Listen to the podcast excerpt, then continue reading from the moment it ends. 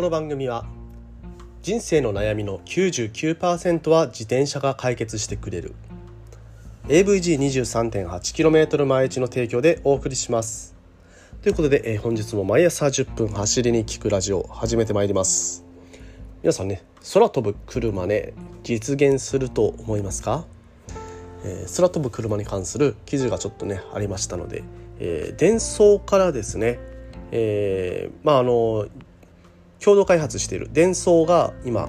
えー米大手のねハニウェル・インターナショナルっていう航空装備機器の販売会社とね、えー共同開発している、まあ、あのモーターねそれがですね、えー空飛ぶ車に採用されるという話がね、えーありました。あ空飛ぶ車本当にね実現に向かっていってるのかな。まあドイツのね会社が今開発を進めているということなんですけれどもえーまあ、昨日ぐらいねちょっとふとこう求人情報のサイトを見てたんですよ。したらねそこにね、えーなんと年収1,000万円ってね、えー求人があっておなんだろうこの求人って思ってみたらえーっとですねドローンドローン関係の仕事なんですよドローン関係の仕事。はあははドローンカー券か。なんか操縦するのかなと思ったら、えーラジコン操縦とかそのラジコン操縦機体への登場って書いてあるんですよ。えこれあれ？実験実験のねあのそのラジコン操縦する空飛ぶドローンに乗せる乗るやつみたいな。あそんな仕事あるんだと思ってですねまああのドローンのね操縦プラスその実際にねそのドローンに乗ることができるというような体験をなんとね1,000万円もらってできるというまあそれだけねもしかしたらリスクがあるのかもしれないですけどももしね、えー成功すればね、えーいいお金も手に入るしいい経験もできるのかなというふうに思って、えーね、そういう仕事もあるんだなと、えーね、思いました。まあでもやっぱりですねそういう開発にねあの最終的にその人がね乗れる状態まで、えーいかないとその空空を飛ぶものっていうのはね、えー実際に販売はできないということで、ね、どっかでねそういう、えー被験者っていうのを作らないといけない、まあ、そういう流れになってい、えーってるのでまあねそれに乗るかどうかというのをねちょちょっと悩みました昨日、うん、でもね面白そうですよね。楽しそうですよね。単純にね。うん。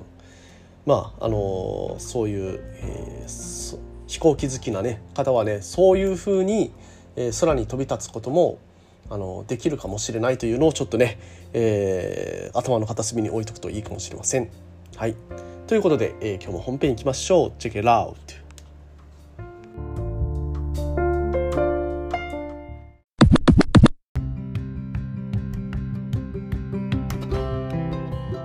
はい、どうも改めましておはようございます森健でございます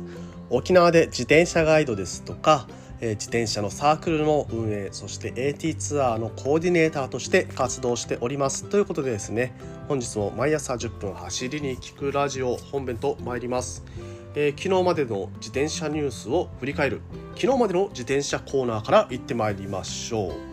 まずは一つ目。ガーミンと東大医科学研究所附属ヒトゲノム解析センターが共同研究を開始。という話題でございます。えガーミンジャパンと東京大学医科学研究所附属ヒトゲノム解析センターはモバイルヘルス技術を活用したマインドフルネス妄想の心拍変動への影響についての検証の共同研究を開始する。言えた。実はですねこの東京大学医科学研究所附属ヒトゲノム解析センターっていうのをですね、えー神に神に噛みまくって、えー今回ね、え5回目の録音でやっと言えたというところでございます。長かった。はい。えーこのね、研究の目的としては、えーマインドフルネスの妄想がストレスに与える影響を検証することということで、えーまあ、どういったね、え方を対象にしているのかというと、まああのまあ、3つのカテゴリーに分けてそのカテゴリーに対する、えー実験を行う、まあ、実証を行ってでその人たちの心拍数の変化等を見るということです。で、えー第1群妄想群、ねマインドフルネス妄想の熟練者えー、チベット仏教ですとかね上座仏教禅、えー、そこに基づいた瞑想を実践している人と。はい、えー、いう方が、まあ、第1軍で第2軍、えー、運動軍ですねマインドフルネス妄想をやってない方で、まあ、日常的にランニングをしている方とで、えー、瞑想ヨガを現在および過去継続的に実践していない。だから妄想はやってないけれどもスポーツをやってる人。で第3軍というのがえー、マインドフルネス妄想の未経験者で運動をやってない方と。まあ一般の方ですね、えー、ウォーキングとかそういう軽い運動は含まれないということですのでまああの毎日ね継続的に健康維持のための運動をやってる方は、はい、省かれる。けれどもまああのあ違うそのそういう方は大丈夫と。えー、いうことですね。でまあこの3軍の方たちにいろんなテストを行ってで心拍数の変化というのを、まあ、ガーミンとね、えー、共同研究で、まあ、ガーミンでねその測定する機械、まあ、アプリをね、えー、作っているということですのでもしねあのこの実験参加したいという方は、えー、サイクルスポーツの方にね記事がございますのでちょっと探していただければというふうに、えー、思います。はい。えー、続いてのニュース、えー、クリストフがウロ X ダンバーはバイクエクスチェンジに移籍ということですね。移籍の解禁日である8月1日複数のチームが選手獲得を発表。アンテルマルシェのアレクサンダー・クリストフがウノエックへ。バイクエクスチェンジはイネオスからエディ・ダンバーアイルランドの獲得を発表しているとはい、いうことでございます。えー、UCI がね、定める移籍の解禁日である8月1日に多くのチームが2023年シーズンに向けた新加入選手を発表したと。いうことでございますね。まあ、8月1日になりますと、その移籍の解禁日と、えー、UCI の定めるね、えー、ことで、まあ、いろんなね、選手の移籍が発表されてきます。はい。まあ、今回もね、えーまあ、8月から9月にかけてねいろんな選手の移籍の報道がこれから出てくるんじゃないのかなというふうに、えー、思っております。ということでですね、まあ、今日の、えー、昨日までの自転車というコーナーは、えー、ここら辺にさせていただきます。で、えー、今回ねちょっと気になった話としましては、まあ、8月1日の解禁で、まあ、毎年ね移籍の報道がされるとは思うんですけれどもなんか自転車界の移籍って結構あの軽軽くね、ポンと移籍するなっていうのを毎回思ってたんですよね。あのチームがどうだとかあのチームがこうだとかねあのー、ですかね野球とかであればこのチームはこういう色があるからとか、えー、まああのー、某巨人軍はねやっぱりあの一流の選手がみたいなねなんかちょっとねイメージがありますよね。うん、で自転車の場合はそういうなんかイメージってあんまりなくてなんだったらもうチーム名もよチーム名もね翌年になったら変わったりとかしている。でそのチームへの移籍を発表されたその選手もねなんかすんなりと移籍していくようなそんな雰囲気まあそんな感じを、えー、印象を受けるかと思います。はい、でこれはねどういうねいきさつがあるのかというとまあ自転車競技もともと優勝するのがチームではなくて個人なんですよね。はい、自転車競技で優勝するのが個人。ででもやっぱりねそこのあのスポンサーとついしてついているチーム。ね。だから選手にスポンサーとしてチームがついているというような考え方をするとこの現象っていうのをねちょっとね分かりやすくなるのかなというふうに、えー、思いました。でちょっとね調べてみたところ、まあ、どういう流れでこういうね、えー、チームにチーム制になっていったのかというのを、えー、ちょっと調べてみましたのでそれをね共有していきたいと思います。はい。えー、企業がプロチームを支えるスタンスは自転車ロードレースの創世期からあったと言われている。ツール・ド・フランスを例にとると1930年代に入って一旦ナショナルチーム制に移行。その後チーム戦術の多様化自転車ロードレースの客室戦術を開設。であの個人競技でもチームプレー。ねえー、そういったことになってくるとともに、えー、商業スポンサーがバックアップするチーム体制は確立していったと。これが1960年代ということですね。で、えー、当初は当初はですよ最初は自転車メーカーが支援するチームが多かった。えー、徐々に家電ブランドですかね、えー、食品メーカーが参入して人々の生活が豊かになり始めた1970年代になるとその傾向は顕著になると。えー、1980年から1990年代初頭には日立や東芝パナソニックといった日本企業がチームスポンサーに名を連ねた、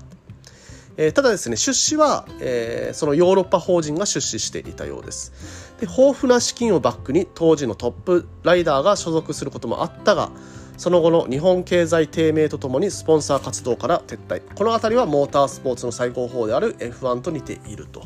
いうことですね。でまあお金がある企業が出資していたという流れは長らく、えー、続きました。で、えー、この頃からですねチームの規模が急激に膨らみそれまでの予算では運営が難しくなったと。そこで登場したのがロットベルギーですね、えー、ですとか F デジ、えー、フランス。この宝くじ公社と